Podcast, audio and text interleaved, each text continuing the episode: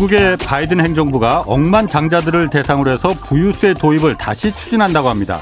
재산 규모가 1억 달러가 넘는 슈퍼 부자들에게 20%의 소득세율을 부과해서 앞으로 10년간 3,600억 달러, 우리 돈으로 440조 원 정도를 더 걷어서 사회 경제적 불평등을 해소하는데 이 돈을 쓰겠다는 계획입니다.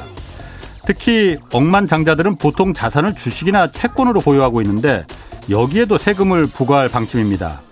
지금까지는 이걸 팔아서 차익을 남겼을 때만 그럴 때만 세금을 매기다 보니까 뭐 일론 머스크나 제프 베이조스 또 워렌 버핏 같은 이런 초고소득층들이 세금을 단 1달러도 내지 않는 경우가 발생했습니다.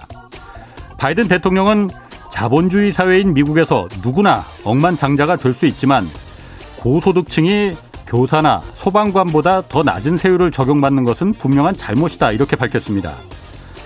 바이든 행정부는 지난해에도 코로나 극복을 위한 재원을 마련하기 위해서 부유세 도입을 추진했지만 공화당의 반발로 실패한 바 있어서 뭐 이번에도 이 세법 개정이 통과될지 이거는 장담할 수는 없습니다.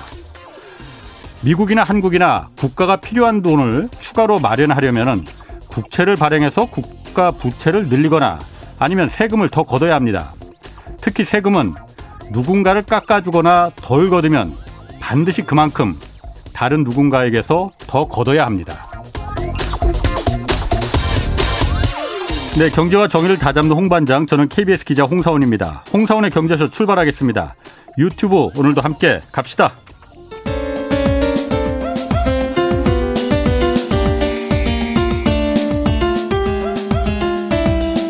어려운 경제 이슈를 친절하게 풀어드립니다. 돈 되는 경제 정보를 발빠르게 전해드립니다. 예리하면서도 따뜻한 신사 이종우 이코노미스트의 원포인트 경제 레슨. 네, 국내 경제 흐름 분석하는 원포인트 경제 레슨 시간 이코노미스트 이종우 센터장 나오셨습니다. 안녕하세요. 네, 안녕하십니까. 오늘 좀 예, 뭐 무슨 말 할 말 있으세요? 오프닝 들으니까요. 예. 그 미국 경제를 볼 때마다 가끔은 그런 생각이 듭니다. 어떤 때는 예. 참 황당하다 이런 생각도 들지만 예. 또 어떤 때는 저래서 미국이 그 미 세계에서 예. 제일 힘이 세면서 부유한 나라구나. 라는 생각이 드는 게 예. 우리나라에서 만약에 부유세를 도입하겠다라고 예. 얘기하면 예. 아마 지금부터 제가 생각했을 때 예. 엄청난 반발과 그다음에 또 어, 그 반대하는 사람들의 논리는 굉장히 예. 뚜렷하잖아요. 예. 아, 저 공산주의적인 어, 그렇죠. 사상이다. 예. 근데 미국에서는 그런 것들이 받아들여지는 거 보면 음, 역시 면에서. 예, 그런 면에서 봤을 때 아. 그 책임 있는 자본주의를 한다라고 하는 것이 그 나라가 경, 그 음. 나라 경제가 세계 최고가 되는 데 있어서도 예. 상당히 좀 역할을 한다. 그런 생각이 좀 많이 듭니다. 제 오프닝에 감동받으셨나 보요 예, 감동받았습니다. 아, 제가 오늘 이 오프닝을 준비한 거는 뭐 세금을 깎아줄 수 있습니다. 예. 그런데 깎아줄 사람들한테 깎아줘야지. 그렇죠. 아, 뭐 거기까지만 제가 얘기하겠습니다. 예, 천억 달러라고 말씀을 하셨잖아요. 예, 아니 그러니까 미국 사람 미국 말고 예. 우리나라의 경우에 예. 요즘도 우리 뭐 어쨌든 감세 세금 그 더 걷겠다는데 좋아할 사람 아무도 없죠. 그건 정치적인 또 자살행위고. 예. 그런데 누군가는 그 얘기를 해야 되고 또 깎아주는 부분에 대해서도 지금 정말 고통받고 어려운 사람들 따로 있거든요. 예, 그 그렇죠. 그 사람들 세금을 깎아주는 건 몰라도 예. 집값 올랐다고 몇십억짜리 아파트 세금 깎아주는 거는 그건 좀 문제가 있는 거 아닌가? 글쎄요. 제가 봤을 때도 그건 좀 문제가 있지 않나라는 생각이 좀 듭니다. 자, 그 얘기는 뭐 나중에 또 다시 그 기회가 되면 하고 오늘은 예. 기축통화 얘기 좀 예. 해보려고 합니다. 예. 요즘 기축통화 얘기가 한참 많이 나오잖아요. 예.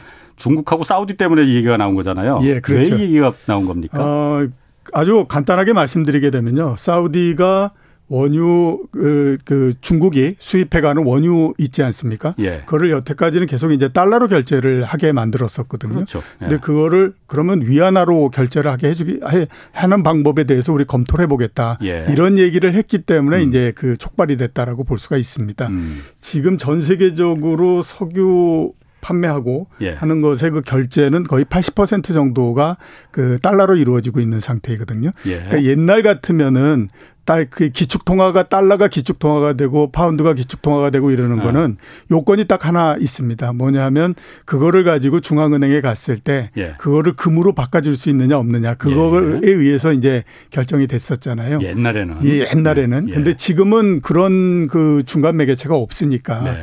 결국 이제 어, 특정한 재화를 어떤 그 통화를 가지고 지배적으로서 살 수 있느냐 예. 하는 거가 굉장히 중요한 그 부분이 됐거든요. 예. 그게 이제 그 특정한 재화라고 하는 것이 예. 대부분 이제 세계에서 많이 얘기하는 게 석유다. 예. 그러니까 석유를 어떤 통화로 결제를 할 수 있느냐에 따라서 예. 기축 통화의 힘이 얼만큼 커지느냐 예. 하는 것들이 결정된다라는 얘기를 많이 하는데 지금 이렇게 이제 그 어, 위안화를 가지고 어, 결제를 하게 할수 있고 해주게 되면 예. 시간이 지날수록 위안화나 유로화를 가지고 어, 그 원유를 결제하는 예. 그런 비중이 점점 높아지게 높아질 거고 예. 그렇게 되면 당연히 이제 시간이 지나면서 달러의 위상이 약해질 거다 예. 이런 우려가 있기 때문에 이제 음. 그렇다라고 음. 볼수 있습니다. 음. 사우디 같은 경우가 굉장히 그 세계 원유 수출에서는 큰 손이지 않습니까? 그렇죠. 예, 아. 하루에 620만 배럴 정도를 생산해서 그 수출을 하거든요. 예.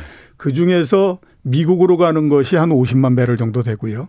그 다음에 그 이 중국으로 가는 것이 176만 배럴 정도 됩니다. 그러니까 아, 넘네. 그렇죠. 전체 예. 사우디 수출액의 25% 정도를 그이이 중국이 예. 쪽으로 수출을 하는데 25% 정도를 달러가 아니라 위안화로 결제를 한다라고 하면 이게 시간이 지나면서 그 비중이 점점 더 커질 거고 예. 그다음에 또 뭐 러시아 같은 데서도 그러면 우리도 위안화 아니면 루브라 뭐그 네. 음. 아니야 아니면 또 유로화 이런 쪽으로서 가겠다라고 하면 그만큼 달러와의 위상이 점점 더 약해져 버리는 예. 그런 형태가 되기 때문에 그게 이제 문제가 있다라고 보는 거죠.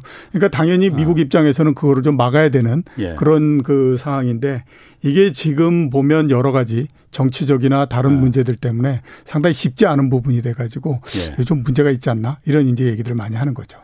미국의 사실 그 어, 가장 핵심 이익은 달러지 않습니까? 그렇죠. 다른 거 예, 예. 없잖아요. 예. 달러 패권이 가장 미국이 절대로 놓치면 안 되는 버려서는 안 되는 핵심 이익이잖아요. 예. 그래서 뭐 사실 이라크나 베네수엘라나 다 여기서도 그 달러 패권을 갖다 흔들려는 움직임이 있었기 때문에 어뭐 하여튼 군사력도 동원하고 경제 제재도 들어가고 그런 거였잖아요. 예. 일단 기축 통화가 되는 거의 유일한 달러가 유일한 뭐 기축 통화잖아요. 예, 기축 그렇죠. 통화가 현재. 되면은 예. 뭐가 좋은 겁니까 그 나라한테? 어, 어. 이렇게 한번 생각해 보면 네. 굉장히 이야기가 간단할 것 같은데요. 네. 2008년도에 금융위기가 났지 않았습니까? 네. 그때 미국이 기축통화 달러를 기축통화로서 갖고 있지 않는 나라였다라고 하면 네. 제가 생각했을 땐 필히 국가부도가 났을 거다라는 예. 생각이 듭니다. 예. 왜냐하면 금융위기가 나고 예.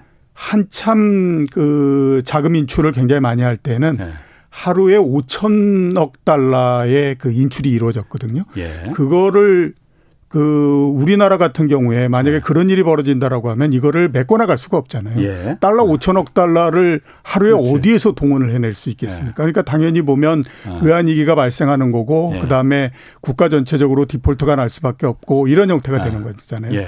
근데 미국 같은 경우는 그게 된다라고 하는 거죠. 왜냐하면 외환 보유고라고 하는 것이 필요가 없고 그렇지. 그 어, 그 이 미국에서 달러를 계속해서 찍어내기만 하면 예. 그거를 계속해서 이제 그, 그 대응을 할 수 있으니까 예. 당연히 다른 나라들 입장에서 봤을 때도 미국에서 달러 고갈이 이루어질 가능성은 없다라고 예. 생각을 예. 하는 거죠. 그러니까 예. 굳이 우리나라의 외환 위기가 발생했을 때처럼 뭐 누가 빨리 그 해가지고 어 당신들이 우리나라 우리 금융기관에서 빌려간 거 있으니까 음. 그걸 빨리 달러로 갚아라 이렇게 나오는 나라가 없다라고 하는 거죠. 음. 그러니까 그런 부분들 때문에 예.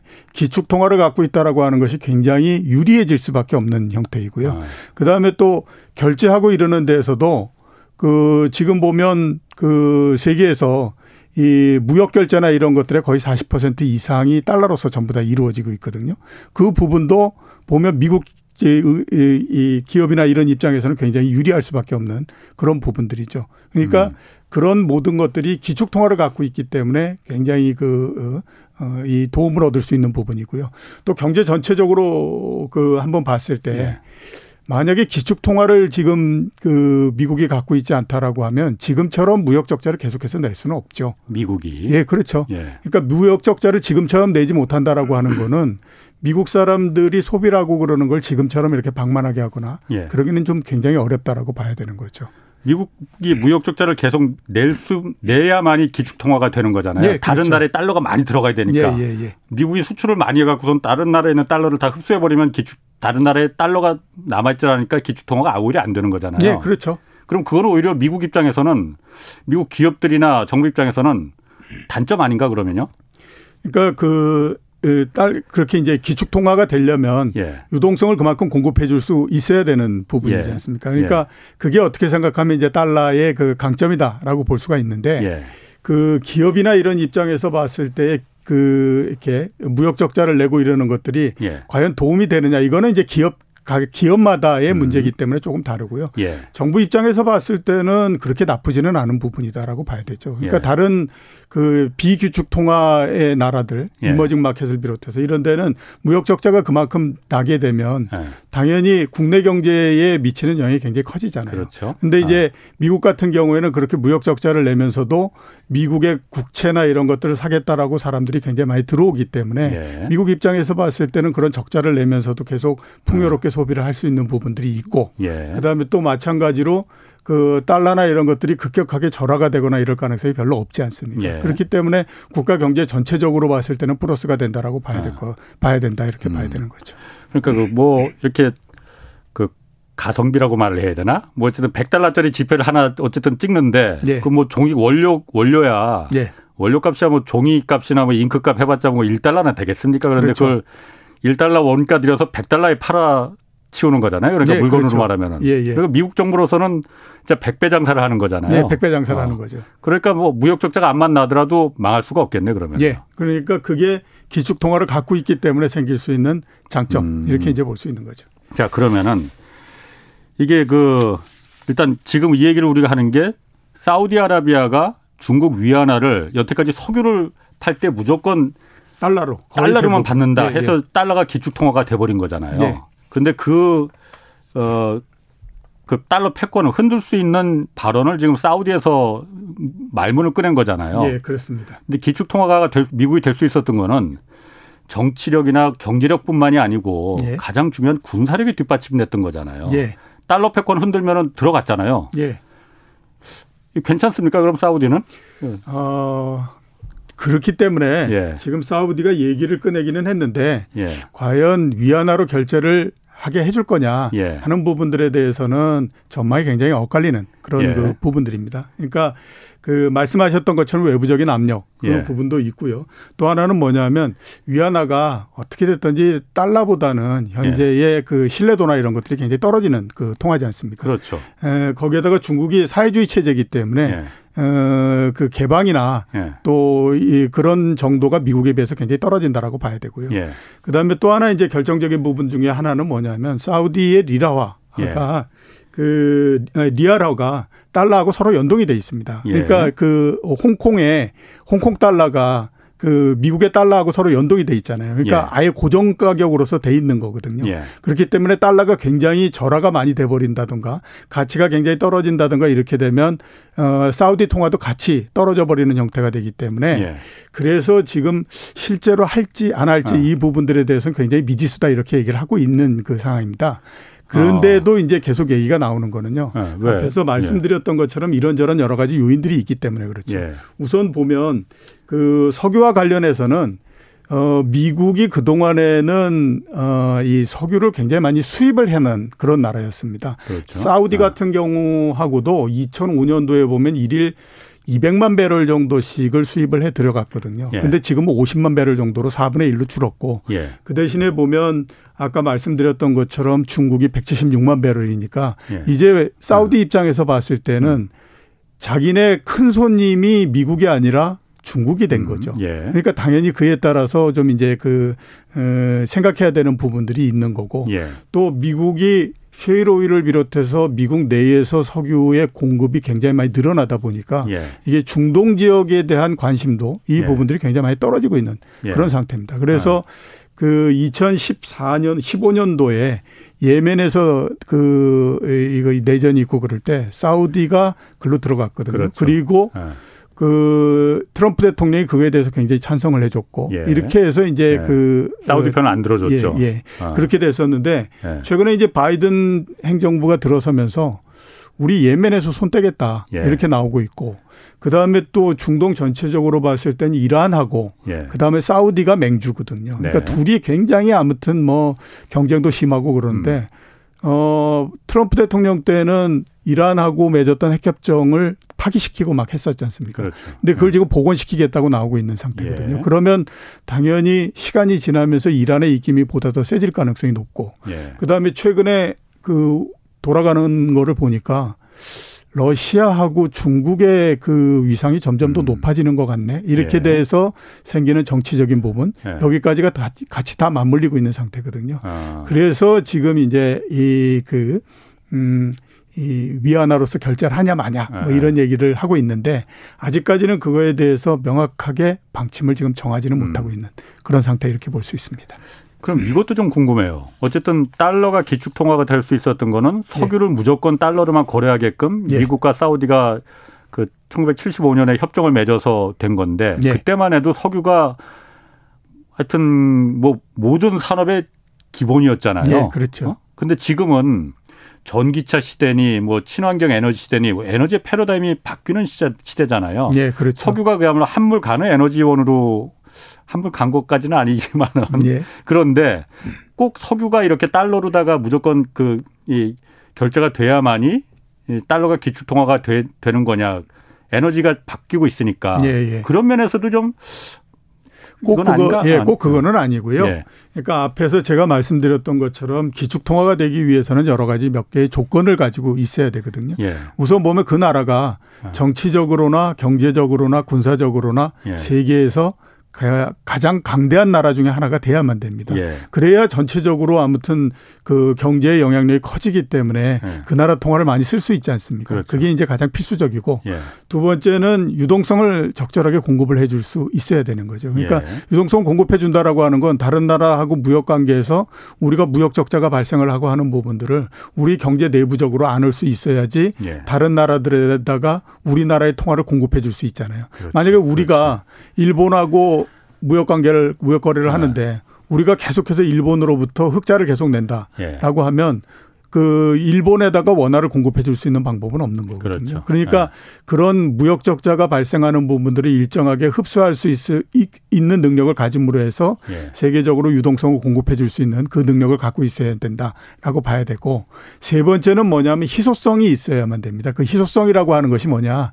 그러니까 어떤 특정한 재화하고 이거를 그 배타적으로 교환할 수 있는 능력이 있어야 된다라고 하는 거죠. 예. 그게 옛날에 뭐였냐면 금인 거죠. 그러니까 예. 어, 뭐1930 몇 년 전에는 파운드가 그거를 가지고 영란은행에 가면 그 금으로 바꿔줬고 예. 그다음에 71년 이전까지는 달러를 갖고 가면 그거를 음. 금으로 바꿔줬고 이렇게 했잖아요. 근데 예. 71년도에 그 체제가 무너지면서 예. 그거를 유사하게 나왔던 것이 뭐냐면 이제 그 석유를 결제할 수 있는 음. 그 통화 이렇게 하면서 이제 그 달러가 예. 기축 통화로서의 역할을 이렇게 한다 이렇게 볼 수가 있습니다. 음. 그렇기 때문에 꼭 뭐 이 그이 이 석유를 음. 결제할 수 있어야 된다라고 하는 거는 기축 통화가 달러가 기축 통화가 되기 위한 조건 중에 처음에. 일부 하나 예. 이렇게 이제 볼 수 있는 아, 거죠. 아, 아. 근데 앞에서 말씀드렸던 것처럼 세계 경제에서 패권도 그다음에 또 군사적인 패권 예. 이런 것에다가 뭐 유동성을 공급해 줄 수 있는 거 이런 것들을 감안했을 때 현재 그거를 교체할 수 있을 만한 통화 이거는 없다라고 봐야 되는 거죠. 음. 그렇기 때문에 이제 달러가 어떻게 생각하면 가장 힘이 센 예. 그런 통화로서 계속 역할하고 있다 이렇게 음. 볼수 있습니다. 그러니까 지금 말씀하신 거 보면은 이제 기축 통화 국가가 그러니까 미국이죠. 미국 가장 부러운 게 막대한 무역 적자를 내는데도 예. 오히려 예. 더잘 살아. 예. 그게 사실 중국 입장에서는 배가 아픈 거잖아요. 그렇죠. 어? 제주는 곰이 부리는데 돈은 왕서방이 다 갖고 가는 거잖아요. 예. 예. 그러니까 이 체제를 어떻게든 중국은 깨고 싶은 그 생각이 있을 거 아니에요. 예. 자 그러면은 그 중국의 위안화는 예. 아 중국 같은 위안 그 위안화를 기축 통화로 만들려는 아 뭐 내시면 당연히 있겠죠. 있을 것 그렇죠. 같아요. 예, 예, 예. 가능성은 어떻습니까? 현재로서는 아. 현재로서 봤을 때는 가능성은 그렇게 높지는 않다라고 예. 봐야 됩니다. 그러니까 그냥 위안화는 어, 기축 통화라기보다는 예. 하나의 지역 통화 이런 예. 정도 아닐까라는 생각이 많이 들거든요. 예. 그리고 앞으로 봤을 때도 그거를 벗어나기는 그렇게 음. 오랜 시간이 걸려야만 된다 이렇게 예. 볼 수가 있습니다. 어, 말씀드렸던 것처럼 지금 미국 그 중국의 GDP가 가 미국 GDP에서 하고의 비율을 보게 되면 예. 굉장히 많이 올라와서 한 70% 정도 되거든요. 그러니까 아직까지도 예. 어, 중국 경제가 미국 경제보다도 규모가 커진다거나 이런 일은 벌어지지 않은 그 상태입니다. 그렇기 때문에 거기까지 음. 이제 시간이 가야 되고요. 예. 또 하나는 뭐냐면 그게 이루어진다고 하더라도 어, 통화에 대한 신뢰도 이 예. 부분들은 또 별개의 문제입니다. 음. 통화에 대한 신뢰도 부분에서는 여전히 위안화가 달러를 쫓아가기는 굉장히 지금 어렵다라고 예. 봐야 될 것 같고요. 또 이제 문제는 뭐냐면 이게 경제적인 영향력이나 이런 예. 것들만으로서 그치는 부분들은 아니고요. 예. 금융 부분들에서 과연 금융 자산이 얼만큼 되느냐 이 부분도 굉장히 중요한 거거든요. 금융 자산. 예, 예. 근데 네. 지금 미국이 그 국내적으로 가지고 있는 금융 자산을 총 합치게 되면 90조 달러 정도가 됩니다. 그러니까 금융 상품을 말하는 거죠. 달러로든 그러니까 미국 아. 사람들이 가지고 있는 금융 자산 음, 전체적으로요. 아, 예. 그게 이제 금융의 크기를 그 알려 그 나타내는 거잖아요. 예. 그렇기 때문에 90조 달러 정도가 되는데요. 예. 그, 이, 이 중국 사람들이 가지고 있는 금융 자산을 모두 다 모으게 되면 예. 대략 그거에 한20% 정도밖에 안 됩니다. 그러니까 20조 달러가 안 되는 거죠. 예. 그러니까 금융 측면에서 봤을 때는 음. 실무 경제에서 가지고 있는 역할 예. 이거보다도 훨씬 더 적다라고 볼 수밖에 없거든요. 예. 그렇기 때문에 이게 쉽지가 않은 그런 그 부분들입니다. 예. 미국의 통화 그 달러가 이게 과연 기축 통화 역할을 계속 할 수 있느냐 음. 그 이전에 기축 통화로서의 지위를 갖고 있는 것이 맞느냐 틀리느냐라는 얘기를 할 때 많이 얘기하는 게 뭐냐면 예. 실물 경제에서 미국 경제 미국이 차지하고 있는 비중에 비해서 그이이이 이 통화를 이렇게 유통하는 거 그러니까 금융 거래를 예그 매개체로서의 달러나 예. 내지는 그 실물 뭐 이렇게 수출을 하고 받고 이러는 결제 통화로서의 역할 음. 이거 사이에 격차가 너무 많이 생긴다 이런 얘기를 많이 하거든요. 그러니까 실물 경제에서 미국이 전체적으로 전 세계 경제에서 차지하는 비중이 20% 정도인데 예. 결제 통화로서의 비중은 60% 정도가 된다라고 음. 하는 거죠. 그러니까 이게 시간이 지나면 예. 결국 경제가 가지고 있는 위상만큼으로서 줄어드는 거 아니냐 예. 이런 생각들을 많이 하고 있는 거거든요. 예. 근데 당분간은 그거를 고치기가 굉장히 좀 어렵기 때문에 예. 위안화가 세계 통화로서 올라서기는 굉장히 어렵고요. 예. 지금 통화만으로서 봤을 때에 또 뭐 지역 통화만으로서 봤을 때 그 위상을 보면 위안화보다는 엔화가 훨씬 더 지금 강한 그 상태입니다. 음. 그러니까 엔화 같은 경우에는 예. 일본이 가지고 있는 대외 순자산이 중국의 1.5배 정도 되거든요. 예. 그러니까 여전히 보면 아무리 뭐 일본 경제가 30년 동안 어려웠다고 하더라도 부자가 3대는 간다라고 하는 것처럼 지금 상당히 아직까지도 대외 순자산 이면에서는 중국을 압도하는 그런 상태고요. 이게 1980년에서 90년대는 그 비중이 훨씬 더 컸죠. 그렇기 음. 때문에 당시에 일본이 예. 지역 통화로서의 역할을 확실하게 하겠다라고 해가지고 굉장히 좀그 어, 힘을 실었던 때가 있었거든요. 예. 근데 그것조차 그렇게 쉽지가 않았었어요. 어, 우리나라에서 전두환 정권이 들어서고 예. 1981년도에 외환이 부족해가지고 굉장히 허덕허덕 됐었거든요. 예. 그때 우리가 일본에다가 SOS를 쳐가지고 음. 그때 40억 달러를 차 안으로서 들여왔었습니다. 음. 그리고 1997년도에 우리나라에서 외환 위기가 날 때 일본에 가서 손을 벌렸거든요. 예. 200억 달러 정도만 빌려달라. 예. 일본이 빌려주려고 생각을 했었는데 미국이 그거를 막아가지고 못했습니다. 음. 그래서 일본이 그 당시에 아시아의 맹주적인 통화를로서 엔화를 만들겠다라고 하는 구상을 갖고 있었는데 실패했었거든요. 음. 그러니까 그 정도로 기축통화뿐만 아니라 아, 이게 그 지역 통화, 지역의 네. 중심 통화로서 올라선다는 것도 굉장히 쉽지가 않은 부분들입니다. 음. 예, 그렇게 되다 보니까 자연적으로 위안화도 지금 얘기를 굉장히 많이 하고 있지만 과연 쉽겠냐 이런 그 생각들을 음. 많이 하고 있는 거죠. 뭐 엔화 같은 경우는 조금 이따 좀 얘기를 하고 위안화 조금만 더 얘기를 해보면은 어, 중국이 그래서 어쨌든 그 지금 그 디지털 위안화라고 하잖아요. 네, 그렇죠. 그러니까 뭐 이게 가상화폐하고는 비트코인하고는 다른 거예요. 그러니까 예, 예. 중앙정 중앙은행이, 중앙은행이 통제하는 예. 어. 그러니까 그냥 실제 화폐나 마찬가지인데 그걸 디지털로다가 만든 거잖아요. 예. 유통을 좀 훨씬 더 쉽게 할 수 있는. 예.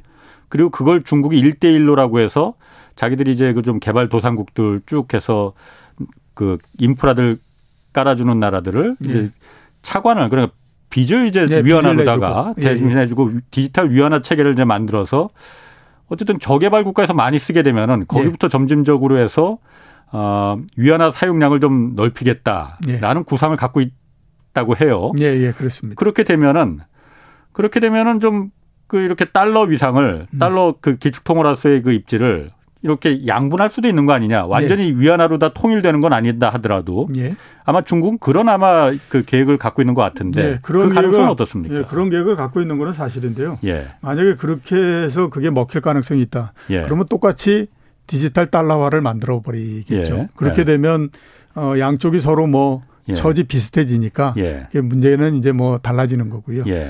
어, 디지털 위안화를 발행하겠다라고 한 거는 예. 결국에 보면 이제 지금 뭐 비트코인을 비롯한 이런 것에서 아이디어를 창출했다 이렇게 예. 이제 볼 수 있죠. 예. 그래서 비트코인이 나오고 뭐 이렇게 했을 때 이제 많이들 얘기한 것이 결국 기축통화로서 그 이런 그 비트코인이나 이런 것들이 올라설 수 있는 거 아니냐라고 예. 하는 기대를 했었는데 예. 그게 사실상 지금은 이제 어렵다라고 많이들 이제 생각을 하죠. 그 예. 어렵다라고 생각한 가장 큰 이유는 뭐냐면 비트코인 자체의 변동성이 너무 크기 때문에 그렇습니다. 예. 하루에 10%씩 또 움직이고 막 이러는데 예. 기축 통화가 하루에 10%씩 움직여 가지고 세계 경제 난리가 날 수밖에 그렇죠. 없지 않습니까? 그러니까 그렇죠. 이제 그거는 이제 포기돼 버린 상태고 예. 그렇게 되니까 중국의 중앙은행인 인민은행에서 이제 구상을 했던 게 그러면 음. 우리가 어 중앙은행이 발행을 하는 그 디지털 위안화를 한번 만들면 어떻겠느냐. 그러면 그 음. 비트코인이나 이런 것들이 이런 장점을 가지고 있다라고 하는 부분들을 우리가 커버할 수 있다라고 한 거거든요. 예. 돌이켜서 생각해 보시면 비트코인을 제일 먼저 어 비트코인이 나오고 했을 때 이것이 네. 가지고 있는 가장 큰 강점이다라고 얘기했던 게 지금처럼 달러화를 가지고 다른 나라에 송금을 하고 이런 때는 시간이 많이 걸리지 않습니까? 그렇죠. 그리고 네. 중간에 송금 수수료도 내고 뭐 이렇게 음. 해야 되기 때문에 그만큼 또 비용이 많이 들어가니까 예. 그 부분들을 없앨 수 있다라고 얘기를 하는 거거든요. 그러면 중앙은행이 그걸 만들면 그 장점은 모두 다 갖고 가져갈 수 있는 거고 그 대신에 중앙은행이 만들었으니까 변동성도 없는 거고 예. 그렇게 되다 보니까 굉장히 좋은 거 아니냐 예. 이렇게 예. 이제 얘기를 하는 거죠. 예. 근데 이제 문제는 뭐냐면 일단 그 어, 디지털 위안화를 만든다고 하더라도 예. 위안화라고 가, 하는 것이 가지고 있는 그 약점 이거를 커버할 수 있기는 굉장히 어렵다라고 음. 봐야 되죠. 그러니까 어, 중국의 금융 시스템이나 예. 어, 이런 것들이 폐쇄적인 형태니까요. 예. 그거의 벽을 넘기가 굉장히 어렵다라고 봐야 됩니다. 또 하나는 뭐냐면 중, 그 디지털 위안화를 결국에 보면 중국의 중앙은행이 발행을 하는 거잖아요. 그렇죠. 그렇게 되면 그 금융 원장은 중앙 중앙은행이 갖고 있는 거거든요. 네. 그러면 디지털 위안화를 누가 어떻게 거래를 하고 하는 것들을 예. 중앙은행이 모두 다 볼 수 있잖아요. 예. 그거는 어. 다른 나라들 입장에서 봤을 때는 음. 이 통화를 가지고 그 결제를 하고 이러는 것들에서 굉장히 결점 그 결격 사유가 될 수밖에 없죠. 음. 우리가 결제를 하고 우리가 그 디지털 위안화를 썼는데 예. 그 사용 내역뿐만 아니라 보유 내역 이런 것들을 모두 다 중국 중앙은행들이 많이 다 볼 수 있다라고 하면 그거 굉장히 두려울 수밖에 없는 그 부분들이거든요. 왜 두려운 거죠? 그러니까 자기의 금융 거래 내역이 아, 예. 중국이 모두 다 볼 수 있다라고 아, 하는 것 자체가 굉장히 예. 이게 어떻게 보면 음. 우리가 뭘, 뭘 하고 있는지를 중국만 음. 다볼 수 있다. 아. 이게 굉장히 두려운 거지 않습니까? 어쨌든 내 통장 잔고를 다 네, 그렇죠. 그 제3자가 관리 그 관리는 아니지만 보고 있다 이 네, 부분이 좀 두렵다. 네, 그러니까 우리나라에서도 왜 개인들의 금융 그 거래 내역을 네. 그이그그 금융 거래를 금융 원장을 가지고 있는 금융기관들에서 못 보게 만들어 놨느냐면 네. 그 거래 내역을 모두 다 본다라고 하는 것 자체가 이 굉장히 두렵기 음. 때문에 그런 예, 형태가 예. 된 거거든요. 아. 그게 국제적으로 디지털 위안화를 통해서 그렇게 이루어진다라고 하면 음. 어떤 나라가 그거를 순순히 받아들여 가면서 그걸 음. 예. 하겠느냐라고 아. 하는 거죠. 아, 그런 측면에서 그, 이, 이, 이, 이 제약 요인들을 갖고 있기 때문에 아. 디지털 위안화를 발행을 한다라고 하더라도 쉽지가 않다. 이렇게 아. 이제 보고 있는 거죠. 그 중국이 어쨌든 위안화를 달러에 맺힌 한이 많기 때문에 예. 위안화를 어떻게 한 번 좀 국제적으로 기축통화로 끌어올려 보려고 하는데 그런 이제 여러 가지 제약하는 조건들이 있잖아요. 예. 그 중에 또 하나 큰 조건이 어쨌든 어, 위안화로 거래되는 금융 상품이 많지가 않다. 예. 그래서 중국이 일단 금융시장이 개방이 안 돼 있잖아요, 완전히. 예, 그렇죠. 그러다 보니까 기축 통화가 되려면은 전 세계 사람들이 다 많이 좀 그런 위안화로 된 금융 상품을 좀 많이 서로 주고받고 팔고 사고 해야만 이게 기축 통화로서의 다른 나라에 다 퍼지니까 기축 통화가 예. 되는 건데 예. 중국은 그럼 왜 금융시장을 개방을 안 하는 겁니까? 금융시장을 개방을 해야만이 위안화가 국제적인 위상이 커지고 기축통화될 가능성이 조금이라고도 있다는 걸 알 텐데. 네. 금융시장을 개방한다는 것 자체가 그렇게 네. 그 쉬운 일은 아닙니다. 왜냐하면 어. 금융이 일천한 상태에서 어 빠른 속도로서 개방을 해버리게 되면요. 예. 그에 따라서 문제가 굉장히 많이 생기거든요. 그 문제가 생기는 가장 대표적인 형태가 우리나라의 외환위기 같은 경우였죠. 음, 한 방에 간다. 네, 이거죠. 그렇죠. 우리나라 외환위기가 어. 예. 그 90, 어, 5년도, 6년도 그때 이제 우리나라가 OECD에 가입을 하면서 예. 그때 세계화라고 하는 그 목표를 내세웠지 않습니까? 예. 그러면서 금융 측면에서도 이 그 규제를 완화를 하기 시작을 했었거든요. 예. 그러니까 그 당시에 이제 뭐 종금사 이런 데서 어떤 이걸 했었냐면 일본의 예. 엔화가 그때에 이제 그, 이, 그 이자율이 한 2% 정도밖에 안 됐습니다. 그러니까 예. 일본에 가가지고 엔화 빌려다가 예. 그걸 가지고 이제 뭐 인도네시아에 있는 예. 택시회사 채권 이런 거 사면 예. 그때 그 이 금리가 한 25% 30% 이렇게 되니까 예. 이거보다도 좋은 그이이 음. 이 장사거리가 어디 있냐. 그렇죠. 2%에 빌려와서 25% 30%짜리에다가 투자하면 중간에 마진이 거의 뭐 20%가 넘게 아. 나는데 예. 이거를 했던 거였거든요. 음. 그러면서 우리나라에서 그 이 외환 문제가 없을 때는 그게 순 그냥 롤오버가 계속 됐던 형태였어요. 예. 근데 그게 한국에서 뭔가 문제가 있는 것 같다. 그리고 외환이 부족해질 가능성이 있다라고 생각하니까 단기로서 계속 돌아가던 채권 자체를 롤오버를 안 해주니까 이게 빌려 왔는데 그걸 갚아야 되는데 갚지를 못하는 형태가 되지 않습니까? 음, 그러니까 롤오버라는 건 그러니까 그렇죠. 이제 만기가 됐어요. 네. 올해 지금 아, 만기가 됐는데 네. 문제가 없으면 아 그래 그러면 우리 6개월 연장해 줄게 네. 이렇게 해서 연장이 되는 예, 거죠. 예. 근데 이게 연장이 안 되는 형태가 음. 돼 버리면 그렇게 되는 거거든요. 예. 중국이 그 두려워하는 것 중에 하나가 뭐냐면 이제 그런 형태인 아. 거죠. 그러니까 그 급격하게 개방을 했을 때에 예. 이게 외국 사람들이 중국 금융시장에 뛰어들어와서 예. 어떤 문제를 일으킬지도 모를 뿐만 아니라 모르고 이렇게 되면 금융 쪽에서의 불안이 굉장히 커져서 예. 시간이 지나면 잘못하면 에, 우리도 외환위기나 이런 것들을 아니면 금융위기나 예. 이런 것들을 겪을 가능성이 굉장히 높다. 이렇게 예. 보는 거죠. 음. 그렇기 때문에 이게 금융을 급격하게 개방한다는 것이 그렇게 쉽지가 않은 그 부분들입니다. 음. 에, 그래서 지금 어, 개방을 하기는 해야 되는데 예. 과연 이걸 어떤 수순을 거쳐서 어떻게 해야 될 것인가 하는 것들에 대해서 결정을 못 하고 있는 상태인 거죠. 그렇군요. 그럼 아까 그 엔화 얘기 잠깐 하셨잖아요. 예. 뭐 일본의 위상이 뭐 옛날만큼 옛날에 비하면 지금 뭐 현격하게 좀 떨어졌지만은 예. 그래도 썩어도 준치라고 엔화가 아까 말씀하신 대로 유통량도 꽤 되고 엔화의 기축 통화로서의 그 가능성 뭐 그런 건 예. 어떻습니까? 엔화의 기축 통화로서의 가능성은 이미 어느 정도는 상당히 좀 약해졌다라고 아. 봐야 됩니다. 예. 물론 이제 기축 통화라고 하는 것이 예. 지금은 우리가 달러가 너무 절대적인 형태를 갖고 있기 때문에 예.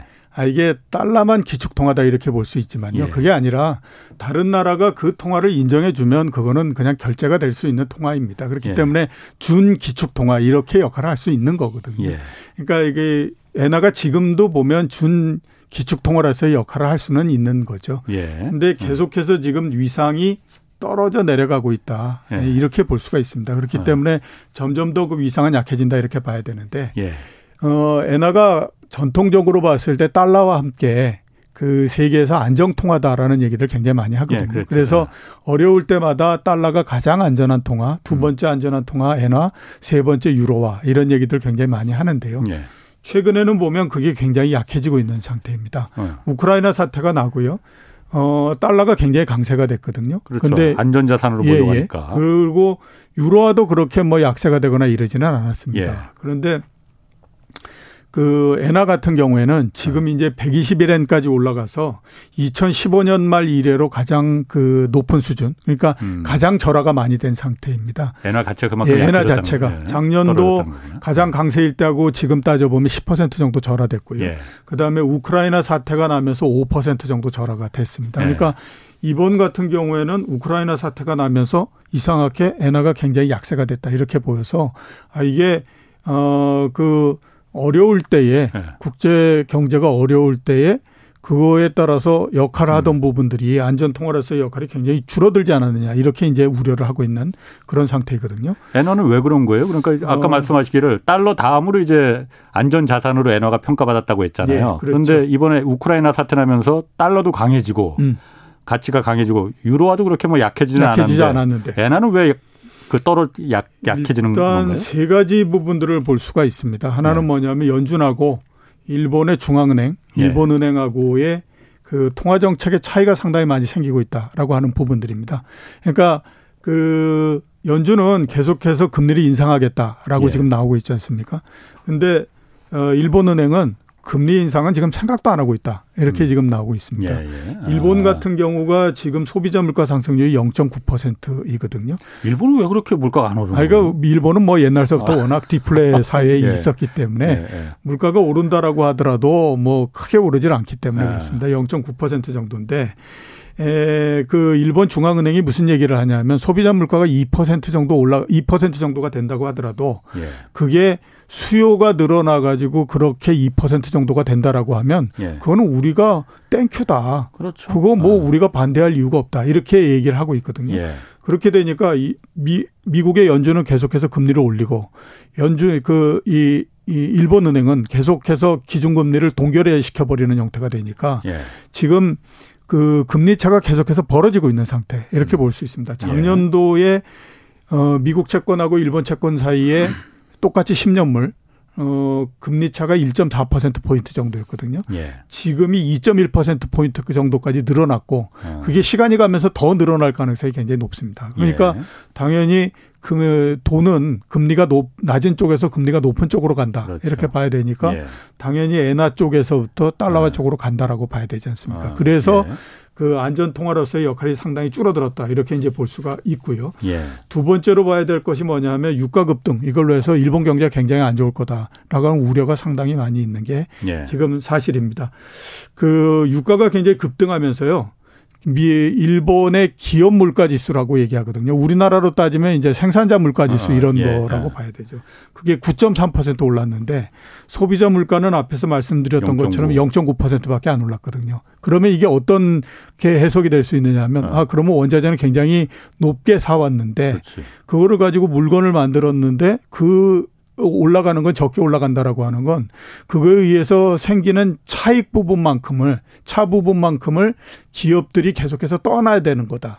이렇게 마진 없이 판다는 얘기는 예, 그렇죠. 그렇게 네. 되니까 네. 이게 경제가 상당히 안 좋을 수밖에 없지 않나? 이렇게 임금을 못 올, 안 올리는 거로 예, 대신했고. 그렇죠. 예, 그렇게 되고 또 하나는 뭐냐면 과거에는 보면 이제 엔캐리 트레이딩이라고 얘기를 했습니다. 예. 그러니까 엔화 자체가 그러니까 예. 그 일본의 금리 자체가 굉장히 낮기 때문에 예.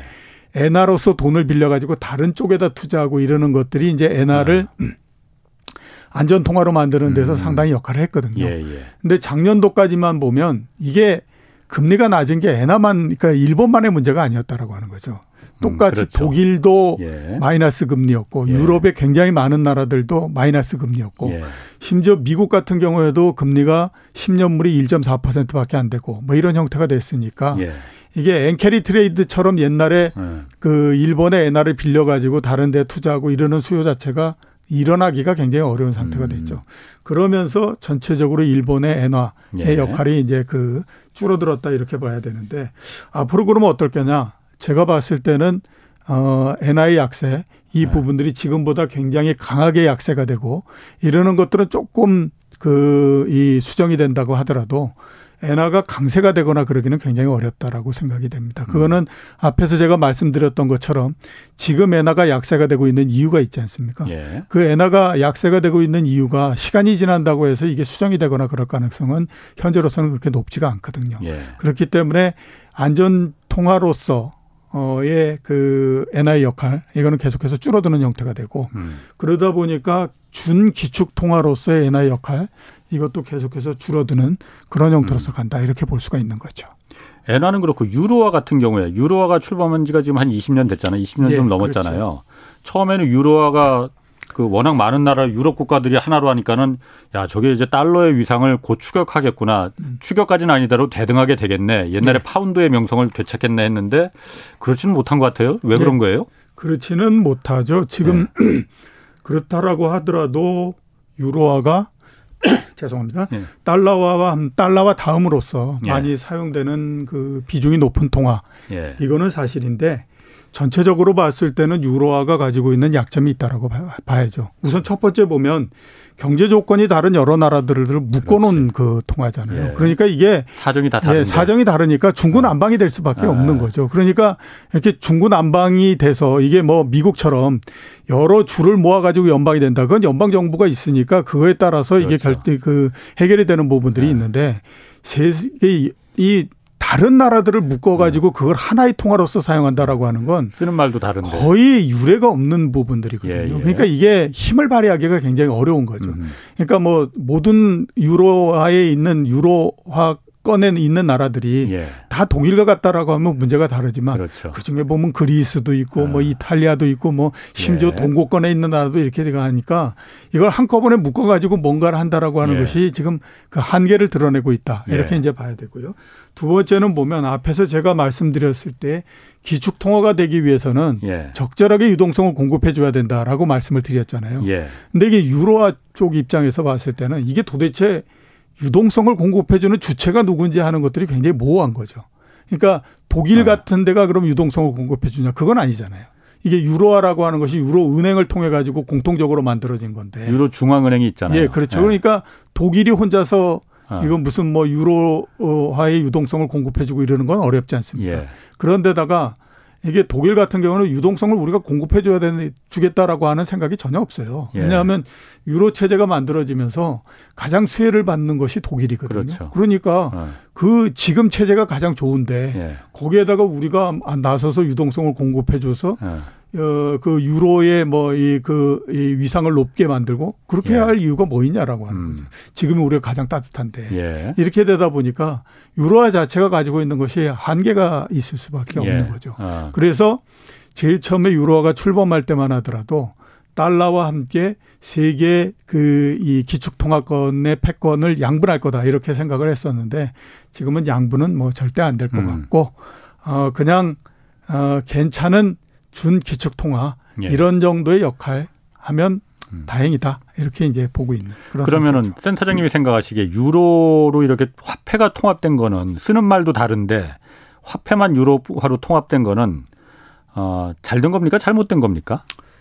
뭐 보는 관점에 따라서 굉장히 아. 많이 다른데요. 아, 독일은 좋았을 것 같아요. 예, 독일, 그러니까 그 안에서 예. 좋은 나라와 나쁜 나라가 서로 엇갈려 있는 상태인 예. 거죠. 그렇기 때문에 그 안에서의 이익 관계를 서로 조정해 주지 못하면 예. 굉장히 이거는 어떻게 보면 그 어, 좋은 쪽과 나쁜 쪽에 격차가 계속해서 벌어질 수밖에 없는. 그러니까 어 떤 나라는 화폐 발행권을 아예 뺏긴 거 아니에요? 그러니까. 예, 그렇죠. 그러니까 어. 그 가장 대표적인 형태가 2011년도, 10년도, 11년도에 예. 남부 유럽에서 재정 위기가 발생하지 않았습니까? 예. 그래서 그거를 어떻게 그 이거를 수습할 거냐 하는 예. 걸 가지고 굉장히 많이 얘기했을 때 예.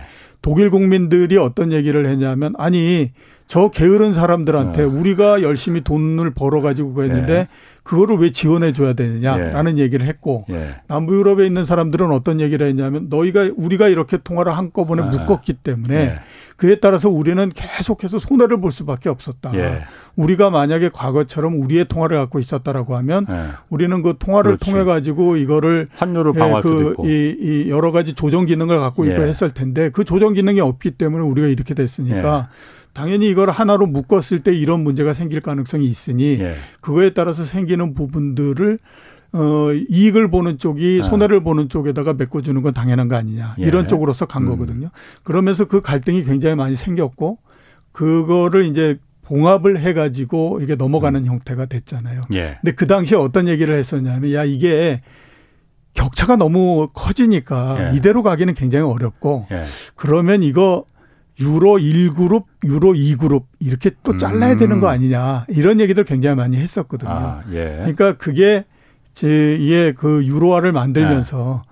과연 이게 그 성공한 사례냐 아니면 뭐냐라고 하는 건 아직까지 판단하기 어려운데 보는 관점에 따라서 보는 그리고 보는 나라들에 따라서 이거 성공한 통화다 아니다 이렇게 얘기를 할 수 있는 그런 부분들이 되고요. 그거는 제가 생각했을 때의 유로화의 네. 잠재적인 계속 위험 요인이라고 아, 예. 봐야 되는 거죠. 그러니까 사정이 다른 나라들을 너무 이렇게 묶어버렸기 때문에 그에 따라서 생기는 불균형이라고 하는 거는 해소되기가 굉장히 어렵거든요.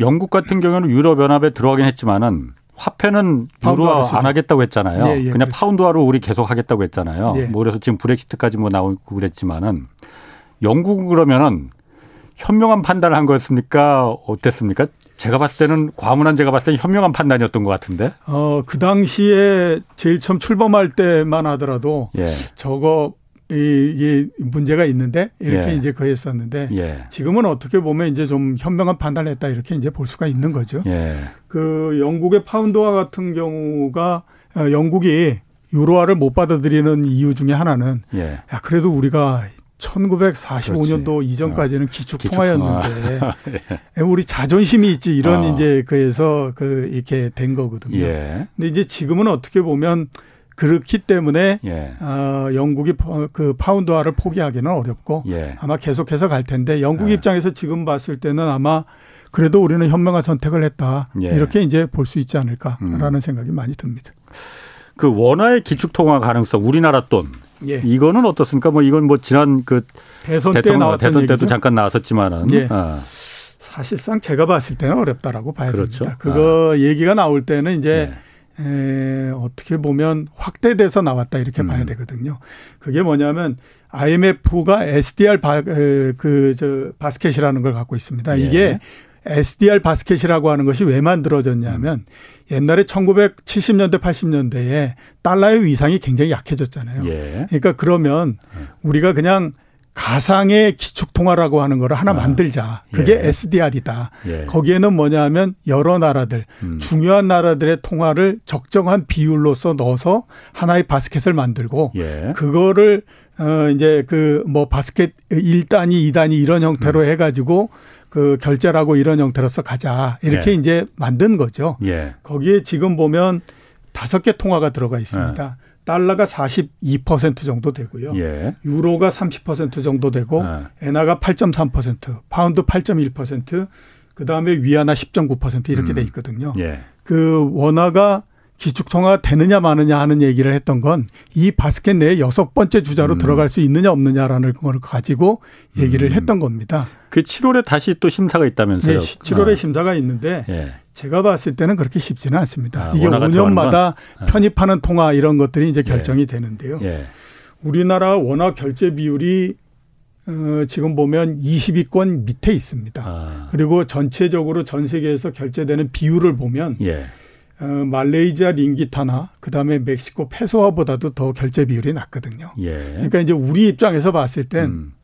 그래도 우리가 경제 규모도 있고 그렇죠. 이러니까 예. 원화가 거기 들어갈 수 있다라고 예. 이렇게 얘기를 하지만 예. 결제 음. 비율로 봤을 땐 20위권 미만에 있기 때문에 예. 이게 그 쉬운 일은 아니다. 그렇군요. 그렇게 볼수 있습니다.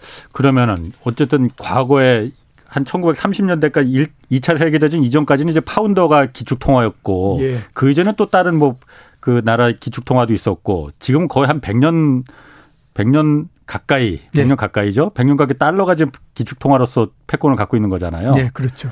계속 이 달러가 기축 통화로서 패권을 이어갈 수 있습니까? 당분간은 그거를 넘어갈 음. 만한 통화는 없습니다. 예. 앞에서 말씀드렸던 것처럼 어, 그, 이게 적정한 유동성을 공급해 줄 수 있어야 되고, 예. 신뢰성도 있어야 되고, 예. 그 다음에 희소성도 있어야 되고, 예. 뭐 이런 부분들인데, 유동성을 공급해 주기 위해서는 말씀드렸던 것처럼 무역 적자를 견뎌낼 수 있어야 되지 예. 않습니까?